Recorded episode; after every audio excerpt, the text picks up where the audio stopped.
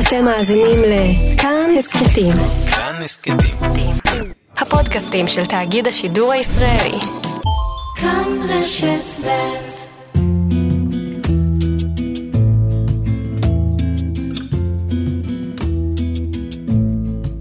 הנכד שלי מצלצל, חבר שלו אומר, בואי, סבתא שלי פה, היא תעמוד בשער, נשחק כדורגל. אז אני שואלת אותו, תגיד, מה, גם כשסבתא השנייה אתה מצלצל? והוא אומר, בואו נשחק כדורגל, היא תעמוד בשער. הוא אומר לי, לא, מה פתאום? אני שואלת אותו למה, אז הוא אומר לי, כי היא סבתא. אז אני אומרת, ומה אני? אז הוא אומר, את ג'ינג'י. שלום לגליל אהרון פדר עמית. שלום. מיותר שאני אגיד סופרת, אני אומרת, כי פחות או יותר אין אדם שלא מכיר אותך ברחוב, בטח ילדים, ובטח ילדים שגדלו על הספרים שלך. אני רק אספר למאזינות ולמאזינים שבדרך לאולפן, פחות או יותר, תפס אותך כל אדם בגילאי 30-40 צפונה, וביקש להצטלם איתך כי היית גיבורת נעוריו, או נעוריה. אה, כן, אבל אה, גם קורים מקרים אחרים, שאומרים לי שלום דבורה אומר. נכון, זה אותם שנתונים של כתיבה. ואז אני אומרת, אוי, זיכרונה לברכה. ואז לרגע לא מבינים אם אני מתה או חיה, אבל אה, יש כאלה שמזהים אותי ויש כאלה שחושבים שדבורה אומר. שדבורה עומר. וזה מחמאה בשבילי, כי אה, אהבת את חיבבתי הספרים אותה שלה? מאוד, אה, לא קראתי את הספרים שלה, אבל חיבבתי. אותה בתור בן אדם. לא קראת את הספרים של דבורה תראי, עומר? אני, אני רוצה להסביר לך משהו, אני לא קוראת ספרי נוער בכלל. דבורה עומר לא הייתה אה, סופרת של גיל הילדות שלי. אה, אני באמצע. ולשם סקרנות, השוואה, זה, זהו, בדיוק מה שאני לא עושה, כי אני אה, מפחדת נורא להיות מושפעת. אני מושפעת מכל דבר. מלעשות פלגיאט בעצם. לא יודעת אם פלגיאט, אבל שפתאום אני אגלה שמשהו חדר לתוך הספר שלי, ואני מבינה שהגיע מספר ילדים אחר. לכן, מאז שבגרתי, אה, אני לא קוראת ספרי ילדים בכלל, רק ספרי מבוגרים.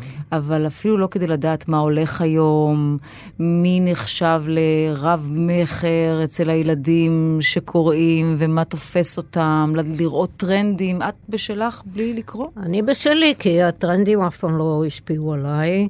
אה, במידה מסוימת הלכתי נגד, אה, הרבה זרמים. אה, אני זוכרת שאמרו לי, תקראי כמה ספרי צמרמורת, כי עכשיו זה מה שהולך, ואמרתי, למה שאני אקרא ספרי צמרמורת? אמרו לי, תכתבי ככה, ואמרתי, אני מפחדת מסיפורי אימה, אז למה שאני אכתוב אותם? והרבה מדרכי, אה, אני מרגישה שאני חרשתי אותה. אפילו את הספר אל עצמי, כשהגשתי אותו פעם ראשונה להוצאת ספרים מאוד גדולה ומכובדת, אז קיבלתי מכתב שעד היום תלוי אצלי על הלוח מול המחשב, ככה לא כותבים ספרים. איזו הוצאה? לא אגיד. היא עוד פעילה? גדולה ומכובדת? ועדיין פעילה, ומי שחתום על המכתב עדיין עובד. עדיין עובד. והרים אלייך ברבות הימים טלפון, תשמעי, גלילה, עשיתי טעות לא נורמלית. אל עצמי היה צריך להיות אצלי. אה, לא. אה, כשהזכרתי לו יותר מפעם אחת את המכתב הזה, אז אה, הוא התקשה בכלל אה, להאמין שהוא כתב אותו, ומעבר לזה הוא לא אמר דבר, אבל המכתב אצלי. אבל הוצאת משהו באמצעות אותה הוצאה? לא. לא פרסם. לא. אוקיי. אבל הספר אל עצמי תורגם לתשע שפות, זה באמת אה, ספר שמהתחלה ועד היום הכי הצליח. את יודעת מה? אז בואי נתחיל בו, או נמשיך בו. אין ילד כזה ציון, וגם מיכה ביטון לא- הוא לא ציון. אה, לא, מיכה ציון מומצא. מיכה ביטון גדל אצלי, הייתי אם אומנת לעשרה ילדים. אה, מיכה ביטון גדל אצלי, היה ילד יקר, והקשר בינינו היה יוצא מן הכלל. אה, כיוון שאל עצמי זאת סדרה, זאת אומרת, סיפוריו של ציון זה סדרה, אל עצמי זה ספר אחד. אז ברבות הימים אה, הייתי נותנת לו את אה, כתבי היד לקרוא, אז היו באמת כתבי יד. כשהוא כבר ב- לא היה אצלך. הוא היה אצלי ארבע שנים. לא, אבל נתת לו את כתבי היד כשהיה אצלך? כשהוא היה אצלי, אוקיי. אבל זה היה רק על הספרים אה, בערך. מהרביעי והלאה. הוא מאוד אהב את ציון, בזה זה מתחיל ובזה זה נגמר. תסבירי לי את סוד הקסם של ציון בשנים שבהן כתבת אותו ותפס את הילדים. או מה תפס אותך ולכן תפס את הילדים? תראה, אין לי מושג, אבל ה- ה- קודם כל הכוח של ציון זה שזה כתוב בגוף ראשון. ואני אה, כתבתי בגוף ראשון בתקופה שלא נהגו לכתוב בגוף ראשון ספרים לילדים, ולא נהגו להשתמש בשפת הילדים. עכשיו, מאחר שזה בגוף ראשון, אז ציון לא יכול לדבר כמו פרופסור לספרות, אז הוא מדבר פחות או יותר כמו ציון, כמובן שקצת ערכו לי את השפה. זה דבר ראשון. דבר שני, אני חושבת שהכוח הגדול שלו זה הביקורת שלי כלפי עצמי. זאת אומרת, זה לא ביקורת, כי אני שייכת לעולם של גברת שרוני. זאת שיש לה. זאת שיש בורגנית, לה, חיפאית. בורגנית, חיפאית, חיפה אדומה, מתנשאת? מאוד. את? או המשפחה? לא, הסביבה? הסביבה מאוד מתנשאת. על פני מה? מזרחיים? על פני המזרחיים. אה, גזענית? סביבה גזענית? במידה. תשמעי, לוי אשכול אמר שאם יביאו את כל בני עדות המזרח, יהיה פה ג'ונגל. זה דברים נוראים נאמרו. ואכן הייתה התנשאות במשך הרבה מאוד שנים בכל הסביבה שלי, וכשאני לקחתי את הילד הראשון, כן, הסתכל- כמשפחת אומנה. כמשפחת אומנה, הסתכלו עליי קצת כמו על משוגעתית בת 22. שיגעון זה היה. אמ, ובאמת, ההתנשאות נגעה בי והביאה אותי לביקורת עצמית. זה לא משנה שאולי, יכול להיות שגם אני התנסיתי, אני לא יודעת, אני במשך שבע שנים שהייתי משפחה אומנת, למדתי שיש הרבה מאוד מה ללמוד מהחבר'ה האלה. אוקיי, זו סיבה אחת למה הפכת להיות, אה, אני לא יודעת איך אומרים, אם אומנת? משפחה אומנת? הייתי בהתחלה, אה, היינו ביחד, הייתי נשואה טריה, שנינו סטודנטים, בהתחלה היינו הורים אומנים. הורים אומנים. לילד אחד, אחר כך שני, אחר כך שלושה, ואז החלטנו עש- על עשרה. עשרה. כן. תכף נרחיב על זה טיפה, אבל יכול להיות שחלק, גם הכתיבה על דמות כמו ציון, וגם העובדה שלקחתם שניים נטולי ניסיון הורי, עשרה ילדים בסוף לגדל ולטפל כי אין להם בית אה, מתפקד, נעוצה גם בתיקון שאת עושה עבור עצמך, לא רק מי שגדלה בסביבה מתמודדת, אולי איזה צורך פנימי שלך להיות סופר אימא, כי אולי לך לא הייתה סופר אימא בתחושה? בנראות היא הייתה סופר היא אימא. הייתה, כן. בתחושה הפנימית שלך, היא לא הייתה כזו? תראה, התחושה הפנימית שלי, היא- ואגב, בגלל זה כתבתי את הספר שלשמו התכנסנו, את הספר היא אלא- סיפור חיי, כן. אה, כי הייתי צריכה לבדוק באמת איך הדברים הגיעו לאן שהם הגיעו. והתחושה הראשונית שלי היא לא דווקא בעיה עם אימא, התחושה הראשונית שלי היא שאני שייכת לדור הראשון של מדינת ישראל, וקיבלתי מדינה על מגש של כסף. ואת יודעת מה זה? לקבל מדינה על מגש של כסף, להיוולד שנה אחרי שהמדינה נולדה, שכל הזמן טוחנים לך במוח, את יודעת איזה זכות, את יודעת איזה זכות, את יודעת איזה זכות, אז אין לך זכות להתלונן. קודם כל את חייבת. קודם כל את חייבת ואין לך זכות להתלונן. אוקיי. את יודעת שאנחנו, במבצע סיני, הייתי בת שבע, הגיעה משחטת לנמל חיפה, אברהים אל-עוול, ואנחנו הילדים היינו מאושרים וקיווינו שהיא תראה עלינו פגזים, כי גם אנחנו רצינו לקחת חלק בדבר הגדול הזה. והנה יש לנו הזדמנות, אולי אנחנו נציל את המדינה. אז זה הדבר הראשון. Okay. הדבר השני, אני נולדתי בת אחרי שתי בנות, והיו לי רגשי אשמה. שאת לא בן? שאני לא בן. כי רצו שתהיי בן? כן, ולא ידעתי אם רצו. אף פעם לא אמרו לי את המילה הזאת, אבל אני יודעת מה אני חשבתי. והדבר השלישי, אימא שלי, אמ, באמת, אה, כשאני נולדתי, החליטה להיענות לקריאה של בן גוריון וללכת ללמד במעברה, והיא לימדה עולים חדשים במעברה, ולא לא הייתה הייתה בבית. בבית. ולא הייתה בבית, בזמן שרוב חבריי, האימהות שלהם היו בבית. אז אני הרגשתי גם את הקיפוח הזה, גם את הבעיה עם מדינת ישראל, גם את זה שאני לא... זה, ואז מה שנכנסו לחיי היו גיבורים דמיוניים. הראשון היה תום סויר, כן? שהוא עצמו באיזה מין משפחה אומנת. הוא, נכון. הרי הוא גר אצל נכון, דודה שלו. דודה שלו, בוודאי. כן, כן. והדמות השנייה הייתה ג'ו מנשים קטנות. כולנו, את כן. לא, לא מקורית. כן, אה, אבל אני שייכת עוד לדור לפנייך, ואת יודעת מה היא עשתה בסוף, אחרי שהתחתנה עם הפרופסור? היא, החלום שלה היה לקחת הביתה נכון. ילדים. וזה מה שהם אה, עשו כן, בסוף הסוף. עזובים. כן. ואני עם ג'ו, ועם תום סויר, ועם באין משפחה, ועם כל זה, נדלקתי על הרעיון, אבל את יודעת, נדלקתי על הרבה רעיונות. תקשיבי, זה מטורף, אבל זה את, מטורף, את מבינה אבל שזה מטורף. המטורף זה שנות- שנתנו לי לממש אותו. וגם שהוציאו בכזאת קלות, כן. אני מניחה באותן שנים ילדים מהבתים. בקלות יתרה. פשוט שאתה- אמרו, יש מקום. יש השר- מיטה, יש אוכל, זה יש מספיק. זה, יצאו ילדים שלא היו צריכים לצאת. זה היה בית שמח, מתפקד, כיפי או קשה, כי כל ילד מגיע עם המשקולת שלו. כן, זה היה בית כיפי, כי אני הייתי, יותר ממה שהייתי אימא שלהם, הייתי מד- מדריכה בצופים שלהם, והיינו יוצאים לטיולי אופניים עם תלבושת אחידה, כולל אני, ו, ובנינו דברים על העצים, וזה היה המשך אה, אצלי של הצופים. ההורים שלי נורא נלחצו, כי הם אמרו, את יודעת איזה אחריות זו? היה ילד, היה לו 40 חום, התחיל אה, להזות. היה אומר, או, ילדים מטיילים על הקירות, ילדים. ואני ישבתי לידו ונהניתי ממה שהוא מספר, ואמרתי, תספר לי עוד, תספר לי עוד. ואימא שלי נכנסה לבקר ואמרה, תגידי, את השתגעת? ישר לחדר מיון. מה את יושבת איתו ככה?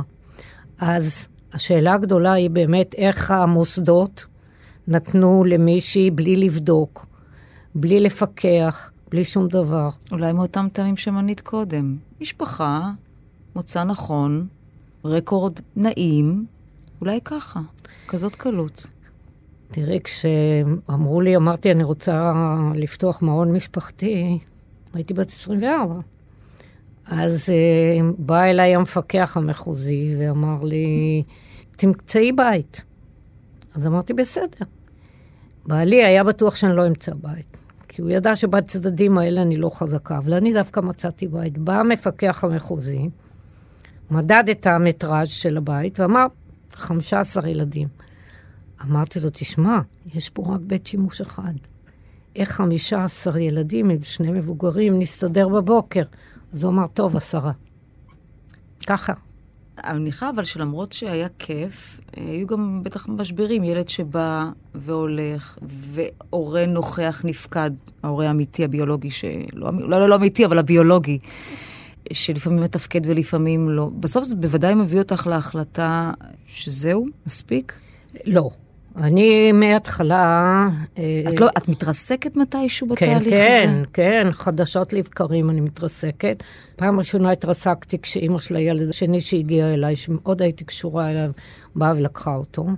היא אמרה, אני אנקום, אתנקם במשרד הסעד, אז לא היה משרד הרווחה, ונתנקם בעובדת הסוציאלית שלא סידרה לי עבודה, ואני אקח, הם רק מתעניינים בילדים כולם, ואני אקח אותו, והילד הלך איתה. צלצלתי לעובדת הסוציאלית, היא אמרה, אין מה לעשות. אימא שלו. עכשיו, אני בכלל לא ידעתי חוקית מה... לא היו לי זכויות חוקיות על הילדים האלה בכלל. אה, בכיתי ימים ולילות, וזה אמר, אמרתי לעצמי, אני לא אקשר לאף אחד יותר כמו שנקשרתי אליו. הצלחת? אה, לא. לא, כי היו עוד משברים. תראה, ילדים ברחו.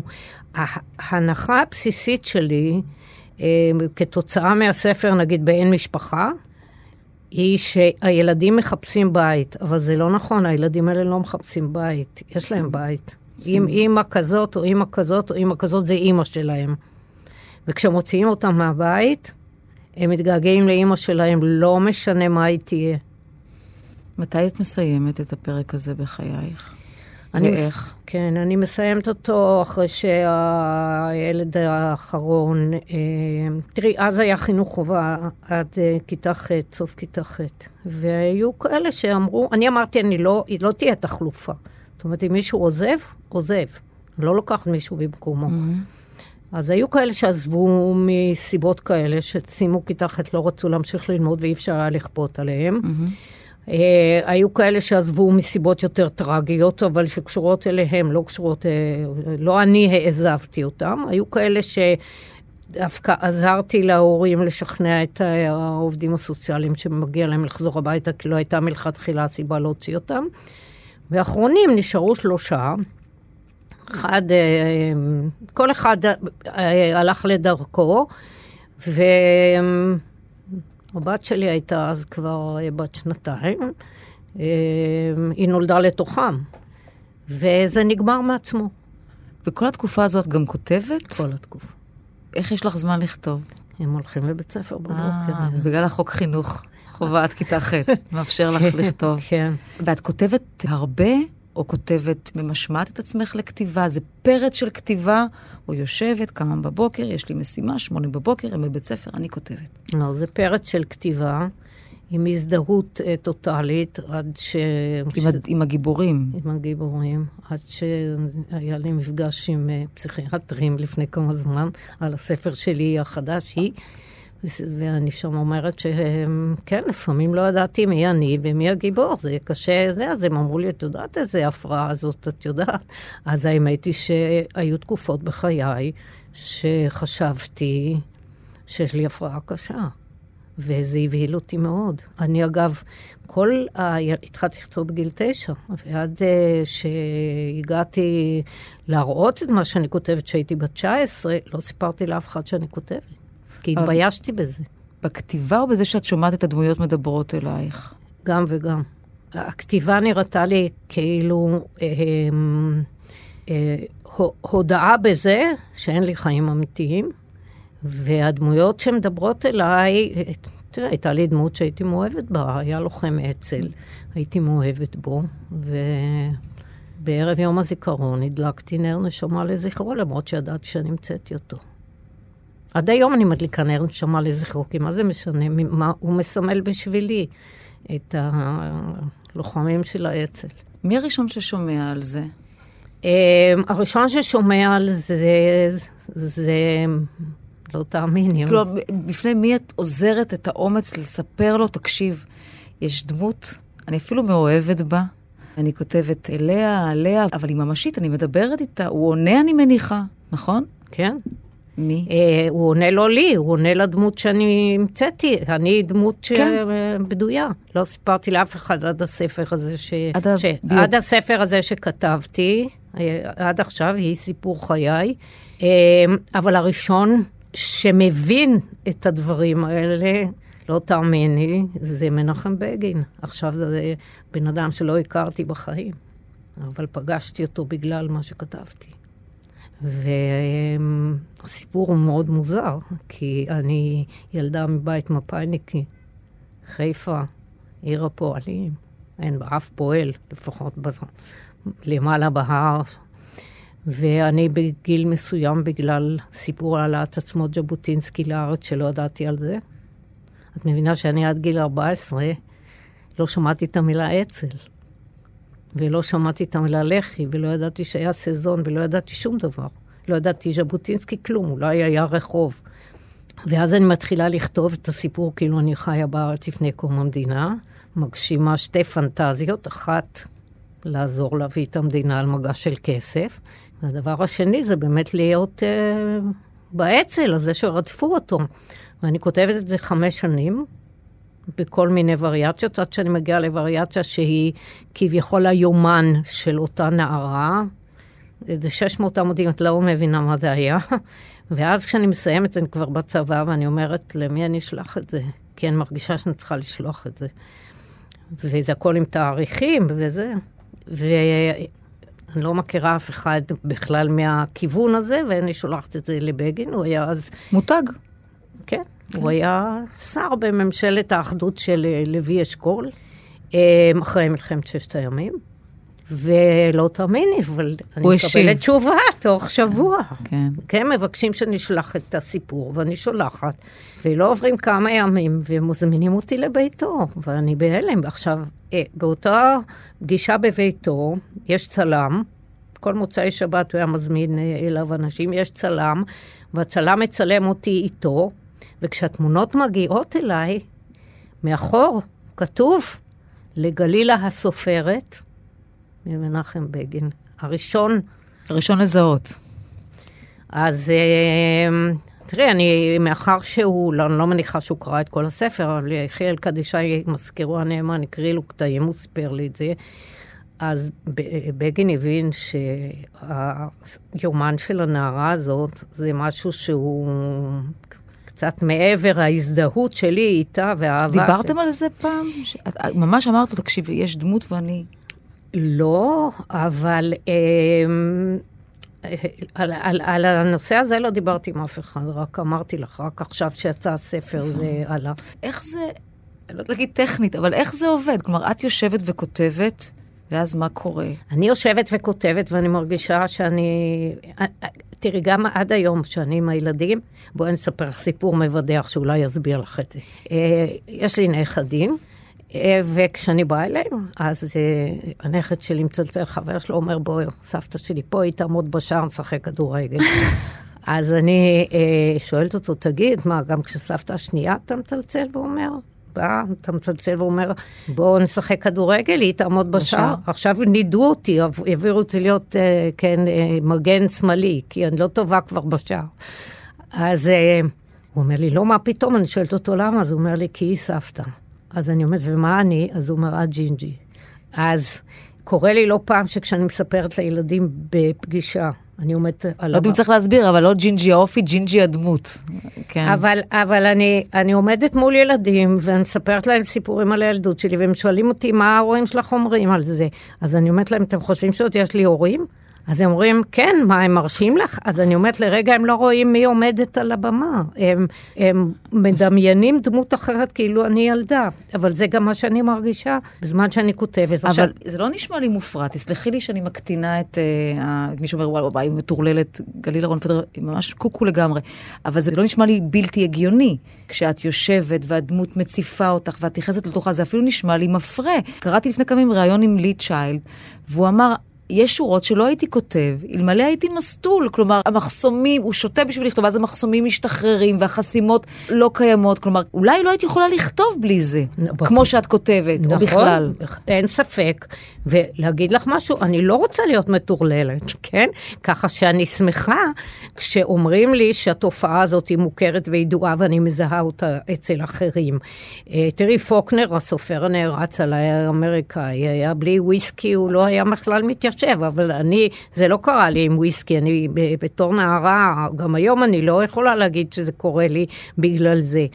אבל אם אני יושבת בתור אה, נערה בת 15 וכותבת את זה על הגיבור שלי, איתי, לוחם האצ"ל, וזה מצלצלים בדלת, אז הדבר הראשון שעולה לי בראש... הוא שם? בדלת? זה מה שעובר לך בראש? לא, מה? עובר לי בראש זה בריטים, עלו עליו. ואז אני רואה את חברה שלי מהצופים, היא אומרת, יש פעולה, מה את לא באה? זה עדיין קורה? לא. כבר לא. לא, אבל תשמעי, אני... אני אז איך את כותבת אם זה לא קורה? לא, לא, יש לי קטעים שזה קורה. בואי נפריד, כשאני כותבת את מנהרת הזמן, סיפורים כאלה שזה לא סיפורי נפש. או חיפושים למב... נכון. כשכתבת נכון. את הדמות של רננז. נכון, נכון. זה, זה שתי הדמויות מובאות בגוף שלישי. Okay. אוקיי. זה יותר פשוט, אבל אני, היום אני עובדת על ספר ביוגרפיה על רחל ינאית בן צבי, ואני לעיתים אה, צריכה לקום ולהסתובב בבית, אני לא יכולה להכיל את הסבל שהיה פה ליישוב בזמן מלחמת העולם הראשונה. כלומר, את חווה את זה בעוצמות כן. רגשיות אה, עזות. כן. אבל יש לזה גם צד שני. שהוא? לטובה. כי כשאני, בואי נגיד ככה, באה לבית חולים, לא שאני באה כל יום, אבל נגיד, טפו, ואומרים, כן. הזקנה במסדרון, אני אומרת, בסדר, זקנה במסדרון, אז זה בית חולים יהודי, יש לנו מדינה, הכל בסדר, אז בסדר, יש מה לתקן, תמיד יהיה מה לתקן, אבל חבר'ה, תראו לאן הגענו. תגידי, גלילה, למה זה הוצג כביוגרפיה, הספר הזה? אני לא יודעת אם זו את או ההוצאה, זה לא באמת ביוגרפיה במובן הקלאסי של המילה. את כתבת את הביוגרפיה של ז'בוטינסקי, ואת כתבת את הביוגרפיה של חיים נחמן ביאליק ושל א' ד' גורדון, כלומר, את יודעת איך כותבים ביוגרפיה, ועכשיו את כותבת את זו של רחל ינאית. בספר הזה אומרים, רגע, רגע, איפה הסיפורים? איפה פעמיים התחתנה? וכמה ילדים יש לה? מה היא עברה על פי שנתונים?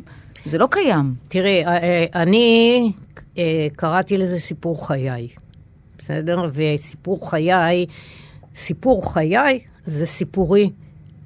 חיי הם הכתיבה. עכשיו, את כל הסיפורים האחרים mm-hmm. על הגירושים, יש לי ספר נישואים חורגים. כתבתי אותו כאילו אני מישהי אחרת. הרי מה, מה אני עושה בספרים שהם אה, בדויים, ברומנים? בזה? אני הופכת להיות מישהו אחר. את החוויה של הפרידה או נישואים מחדש, או ילדים שלו, ילדים שלה, אני מעבירה באמצעות דמויות אחרות. אז את כל המצוקות שלי, כולל חיפושים, אה, העברתי באמצעות דמויות, דמויות. בדויות. ואת עצמי העברתי את החלק הכותב שבי. עכשיו, אני, בגלל שכל כך הרבה שואלים אותי, וכל כך הרבה מתעניינים וכל כך הרבה... אה, השאלה הזאת, איך את כותבת כל הזמן? איך את זה? פעם הייתי צריכה להתבייש בזה, כי המו"ל שלי אמר, תקשיבי, זה לא בסדר שאת כותבת כל כך הרבה. אנשים אמרו, מה זה? כותבת כל כך הרבה, כאילו הייתי צריכה להתבייש בזה. מה, כבר- כאילו זה פגיעה באיכות? זה לא איכותי אם את כותבת בסיטונאות? כן. כן. אוקיי. עכשיו, זה לא משנה שרוב האנשים שכותבים לאט, זה בגלל שאין להם רעיונות. אני מוצפת. אז מה, אני צריכה להתנצל על זה שאני מוצפת? אז אותי עניין לרדת לעומק הקשר אה, ביני לבין הדמויות שלי, כי אה, הרבה שנים חשבתי שזה משהו מעוות.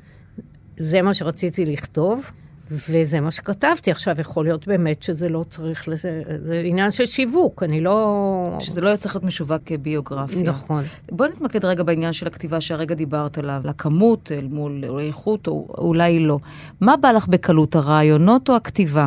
או גם וגם. תראי, הרעיונות מציפים אותי. ברגע שזה כתיבה אל עצמי, ציון, הוא מדבר בתוכי, ואני כותבת את מה שהוא אומר, כאילו. וזה בא מהר. אה, קטעים היסטוריים, כשאני כותבת ספר היסטורי, או... או לאו דווקא היסטורי, נגיד אפילו מנהרת הזמן. את לוקחת מקרה היסטורי או סיפור היסטורי שבאמת קרה ועוטפת אותו נכון, בסיפור. נכון. אז זה גם בא לך בקלות, כי זה גם סדרה של אלף ספרים. כן, לא אלף, אבל... אה, אבל, אה, אבל כן. כמה עשרות. כן. אמ, זה בא לי אחרת. דווקא את מנהרת הזמן אני כותבת יותר לאט ממה שכתבתי את אל עצמי. וג'ינג'י, גם את ג'ינג'י אני שומעת. כלומר, מי שאת שומעת אותו, את את כותבת אל- אותו את- בקלות את מנהרת רבה הזמן יותר. אני לא שומעת. את מנהרת... את שני הגיבורים את לא שומעת. אה, לא, אני לא שומעת אותם. לא שומעת אותם. כן. אני מדמיינת לאן הם הולכים וזה וזה, ואני בודקת כמובן את התיעוד ההיסטורי. אבל את ג'ינג'י אני שומעת, ואת אה, אל- את ציון שמעתי, ויש גם בספרי המבוגרים, אה, למשל הספר נישואים חורגים שדיברתי איתם, שזה על גירושים ונישואים מחדש. כן. אה, שמעתי אותה. אני הייתי גם אחרי גירושים ונישואים מחדש, שמעתי אותה. תגידי, היא נכשלה, אני כבר נשואה 29 שנה, נישואים שניים. אז זאת אומרת, זה לא אחד לאחד. לא. את לוקחת יסודות אה, לא, ביוגרפיים כן, שלך, כן. ו... אבל הדמויות הן בכל זאת לא אחת לאחת. אני חושבת שיש ציפייה כזו ב... עדיין אצל סופרים שהדמויות יהיו אחת לאחת. אין ציפייה אני כזאת. לא חושבת זה. כן. לא, לא, לא נשמע, אפילו הספר לא נשמע מעניין אם זה, כן. אם זה אחת לאחת או אחד לאחד. זו גם ביקורת שנשמעה אה, עלייך ברבות השנים. היא כותבת לילדים או לנוער, כי כתיבה למבוגרים אצלה זה לא הצד החזק, לא הפורטה. בואי נגיד ככה, כשאני אה, יצאתי עם הספר שלי, אה, כאילו, יש לי ספר למבוגרים שנכתב בגיל 27, אבל שנקרא טעות. לא אבל- קראתי. נכון, כי הוא, עכשיו הוא כזה אה, קצת אה, הלך לאיבוד, אבל הספר שהיה באמת רב-מכר, אה, אה, אולי הכי רב-מכר אה, בזמן קצר מכל הספרים שלי, היה ספר למבוגרים שנקרא יש אישה אחרת. עכשיו, הספר הזה, שאלו אותי בעקבותיו, מה, אה, עלית כיתה שהתחלת לכתוב למבוגרים? אמרתי, מצטער להגיד לכם, ירדתי יאללה. כיתה. בגלל כי? שספר אמיתי לילדים הוא בכלל לא ספר לילדים. הוא ספר על ילדים, ולכן הילדים הם יכולים לקרוא אותו ולהתמודד איתו. אבל אה, להבין את הילדים באמת ולהרגיש אותם, זה יותר קשה להבין מבוגרים. הרי מבוגרים זה, זה אני.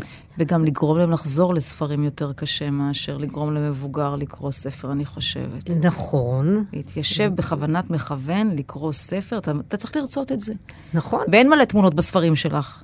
אין. לא, כן. אבל תראי, גם אומרים לי, מה תכתבי על כישוף וזה, עכשיו זה, זה הטרנד הזה של... אה, שאני אני לא, אני כותבת, כשאני באתי מנהרת הזמן למוציא לאור שלי, הוא אמר, בחייך גלילה, מי יקרא ספרי היסטוריה? איזה ילדים מתעניינים היום בהיסטוריה? עכשיו, את לא יודעת מה קורה עם הסדרה הזאת. היא ממש, אה, ילדים מכורים אליהם, הם קוראים אותם מההתחלה ועד הסוף, ואז באים לבחינת בגרות בתולדות עם ישראל, ולא צריכים ללמוד כלום. וזוכרים, וזוכרים משהו מהספרים. את נכון, זה את עדיין רוצה- כותבת. את עדיין כותבת את הסדרה הזו, נכון? בוודאי, אוקיי. בוודאי. אה, את ידעת, למשל, שרוב הטייסים הראשונים של חיל האוויר היו, לא היו ילידי הארץ בשנים הראשונות למדינה, אלא היו שורדי שואה. אני לא ידעתי, ואז סי- סיפרו לי את זה. כי ביקשו היום, מי שרוצה להיכנס להיסטוריה של הילדים, בא לגלילה, הוא אומר לה, מוכנה לכתוב עליי משהו במנהרת הזמן? ואם זה תופס אותך, את עושה? רק אם זה? תופס אותי. אותך. הרבה פעמים זה כמובן לא תופס אותי, ו- אבל במקרה הזה זה... את אומרת, קודם כל, לילדים יותר קשה לכתוב. זה יהיה נכון ויש אם אני... אחריות. ויש אחריות, בוודאי. אבל זה יהיה נכון אם אני אחלק באופן גס את הכתיבה שלך לשתי תקופות כתיבה. אחת, מציפה ועוסקת בבעיות שמטרידות ילדים, החיים עצמם, יחסים בין אישיים, אה, התבגרות, יחסי מין. אה, בבחינת בגרות והיריון אה, לא רצוי, תשמעי, זה היה ספר בשבילי, הוא היה מהמם, לא, לא האמנתי, אימא שלי שלא ידעה איך לדבר איתי, בעניינים כאלה שבינו. לבינה, ועשו מזה סרט עם דן טורן. נכון. ברור. זו תקופה אחת, והתקופה השנייה, את מלמדת אותם. ידיעת הארץ, אה, מנהרת הזמן, את מלמדת אותם, נכון? זה יהיה נכון לחלק ככה? אה, לא בתקופות, אלא, אלא? ב, בואי נגיד במקביל. כי אה, אה, סדרת ילדים אלמונים זו הסדרה הראשונה שלי, אה, על ילדים שעזרו למחתרות לפני קום המדינה, ובמקביל אליה, או בין ספר לספר, יוצא אל עצמי. כן. ובמקביל אל עצמי יוצאת סדרת אירית, שאת אמרת שאהבת אותה כל מטורפת כך. עליה, כן. ולמה, ולמה יוצאת סדרת אירית? כי, כי לקחו את הספר אל עצמי, אה, עובדים סוציאליים כל מיני וזה, ואמרו, הנה הוכחה שכדי שיצא משהו מילד צריך לקחת אותו למשפחה אומנת. עכשיו, אני נגד בכלל לצאת מספר ולהגיד, הנה ההוכחה.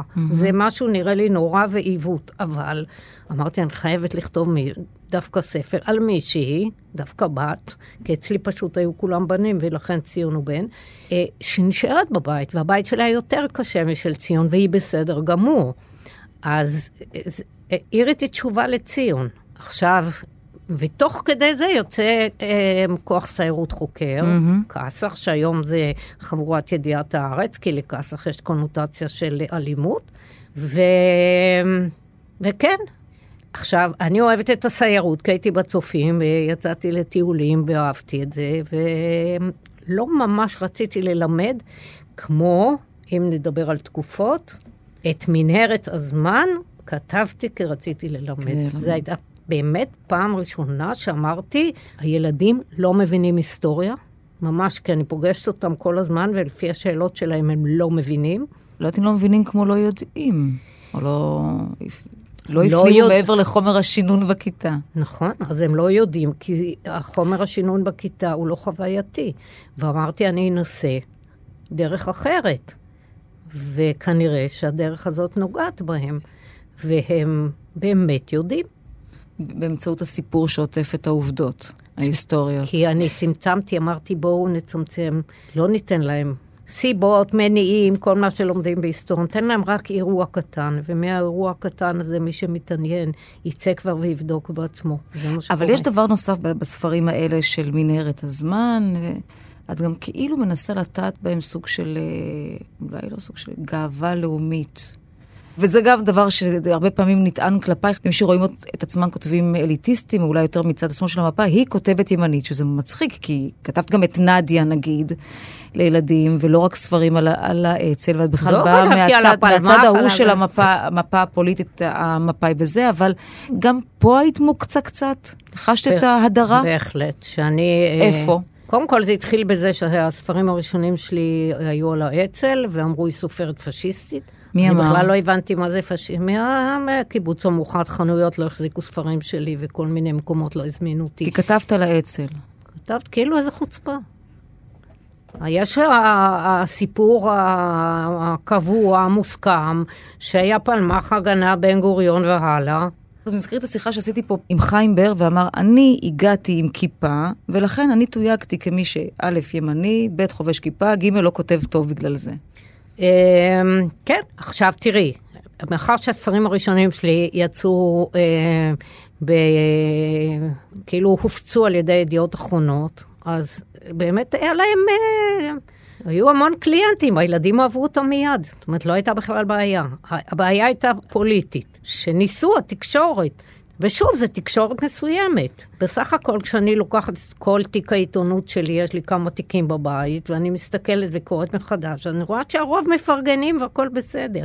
רוב העם, זה בכלל לא מעניין אותו, הקטע הזה. זה לא מדיר מישהו, זה קבוצה מסוימת. זה לא מדיר מישהו מלקרוא ספרים של מישהו, את אומרת. כן, מה אכפת. למישהו, ב, ב, אני יודעת, בחולון או בנהריה? מה, מה, הוא בכלל, זה, זה, הוא לא מבין, היום בכלל לא מבינים מה זה אצ"ל וזה, ומה הסיפור של האצ"ל. שואלים אותי, "מה- בסדר, אבל מה, היית בבחירות, שבגין עלה לשלטון, אני הייתי בכלל דש. כן? אז אה, אנשים לא מבינים שלא הכל אפשר להכניס לתוך מגירה. אנשים יכולים להיות מאוד ליברליים, ובכלל, כל הליברליות התחילה מז'בוטינסקי ואנשיו, איך אפשר להשוות בכלל? אבל היו כאלה שלא החזיקו ספרים שלי, ו, ופעם אה, באתי לפגישה, בא אליי מישהו מהוצאת הקיבוץ המאוחד, באיזה קיבוץ זה היה, ואמר לי, אפשר לדבר איתך אה, על... אה, הוצ- אנחנו רואים שאת כל כך מ- עוברת טוב אצל הילדים וזה, ורצינו להציע לך לפרסם אצלנו. אמרתי, אתם לא החזקתם ספרים שלי בחנויות, אז עכשיו מה... אז אמרו לי, טוב, עבר זמן.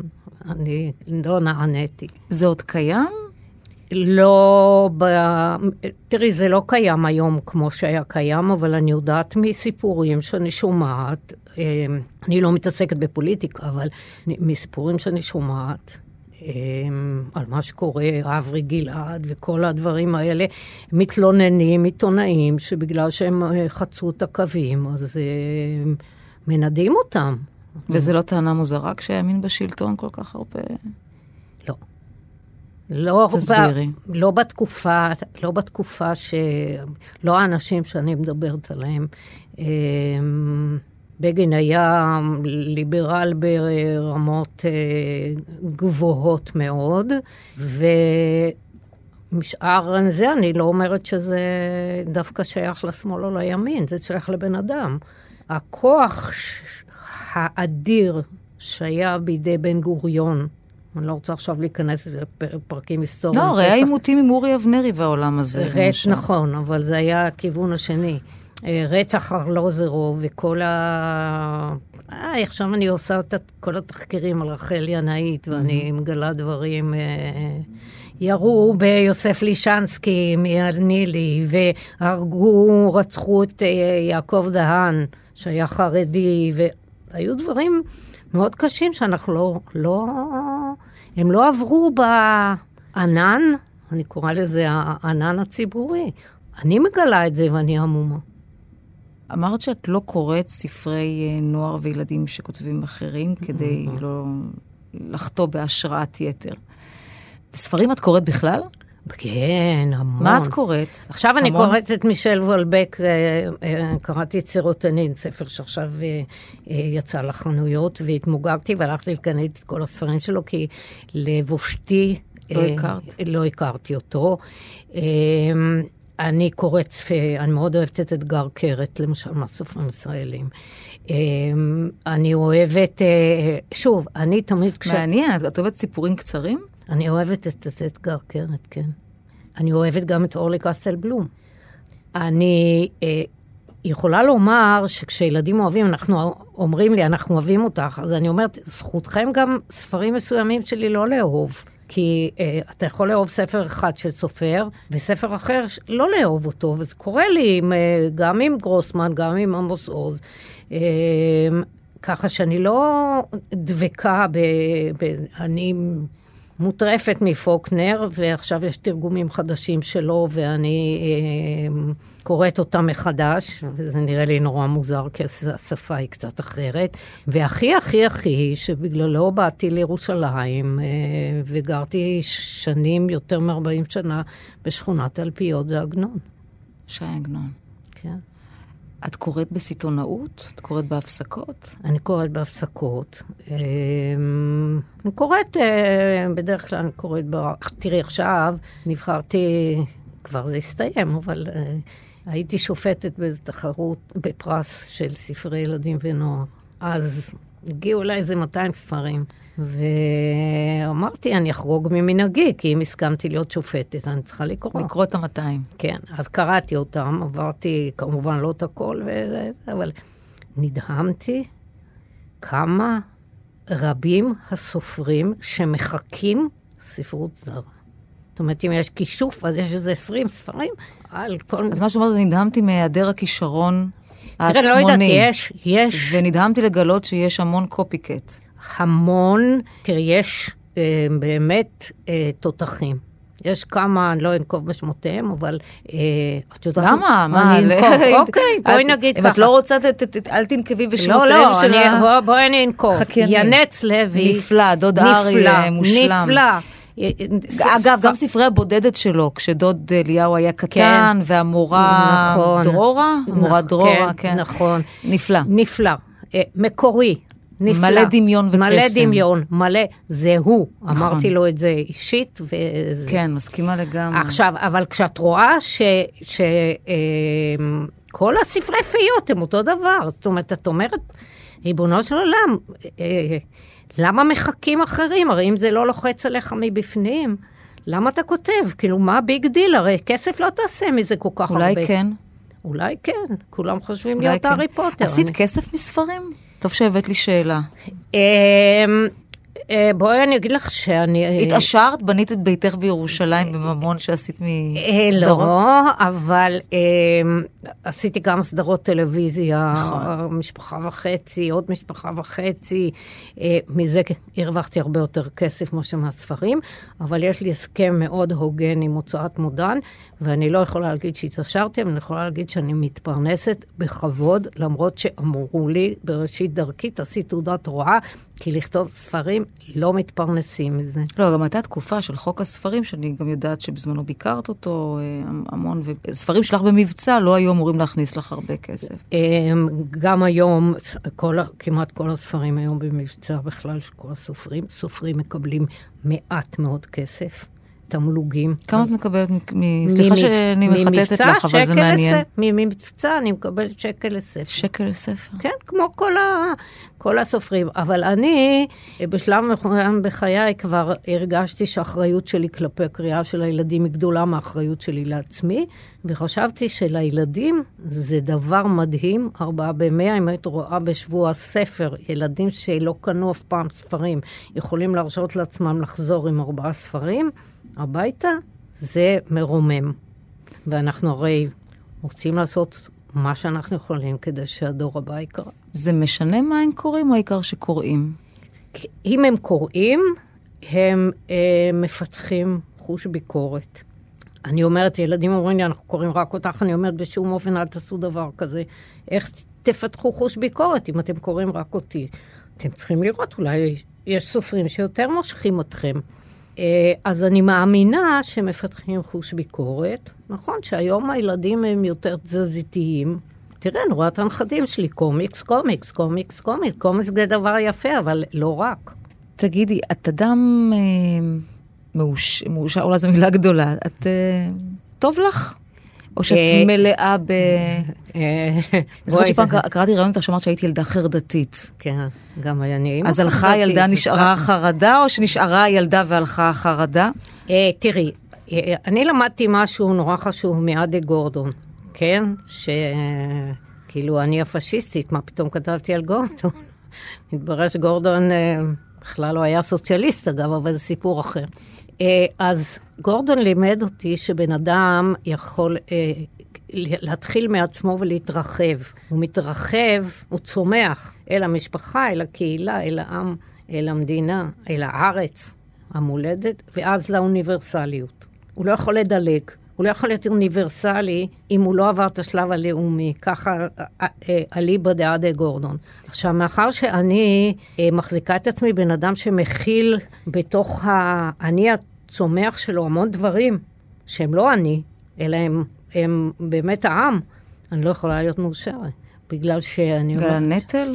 הדאגה. לא אומרים לי מה הכל טוב, אני אומרת, איך הכל טוב? לא החזירו את עצמותיו של זה, ולא החזירו את זה, וזה נמצא בעזה וזה, אז אומרים לי, בסדר, אבל אצלך, אני אומרת, אצלי זה כולל גם אותם. אז אין לך חלקת אלוהים שלך שבה טוב לך? אה, כן, כשיש לי כאב שיניים והוא חולף, אז יש רגע... כשהוא חולף. יש רגע שהוא... וכשאת עומדת בשער? אה, כשאני עומדת בשער, כיף לי. כן. אז אני לא חושבת, כשאני עושה מדיטציה, ואני מנקה את ה... אין לי מחשבות, פתאום יש על הגוף הזה מין שלווה כל כך נעימה, שאני אה, בהחלט, והאושר, תראי, זה אולי נשמע קצת לא נכון להיום, אבל אה, דברים טובים שקורים במדינה גורמים לי אושר. את חושבת שתמיד יהיו לך רעיונות לכתוב עליהם? יש לי כל הזמן רעיונות, אבל אה, כדי שאני... אה, אין תקופות של יותר, של פחות? לא. באמת? כל הזמן. את בת מזל. או כן או לא, כי זה מטרלל. כן, את עסוקה בלדבר איתם כל הזמן במקביל... אה, אבל לכן, אבל לכן, זה כמובן לא תלוי בי, אני אומרת שהאור שלי הוא אה, כמו תחרה, הכל פתוח וכל מה שקורה מסביב נכנס, ולטוב ולרע. וכל הזמן, כל הזמן, כל הזמן יש לי רעיונות לכתיבה. גלילה רון פדר עמית, תודה רבה לך. תודה רבה לך, היה כיף היה אדיר. היה ממש כיף. אני אחזור הביתה וכולם יקנאו בי ואני אראה את הסלפי שעשיתי איתך. אני רוצה להגיד תודה רבה לעורכת אליה גאנה, לטכנאים ראובן מן ודרור רוטשטיין, ותודה רבה לכם שהייתם איתנו. שבת שלום. שבת שלום.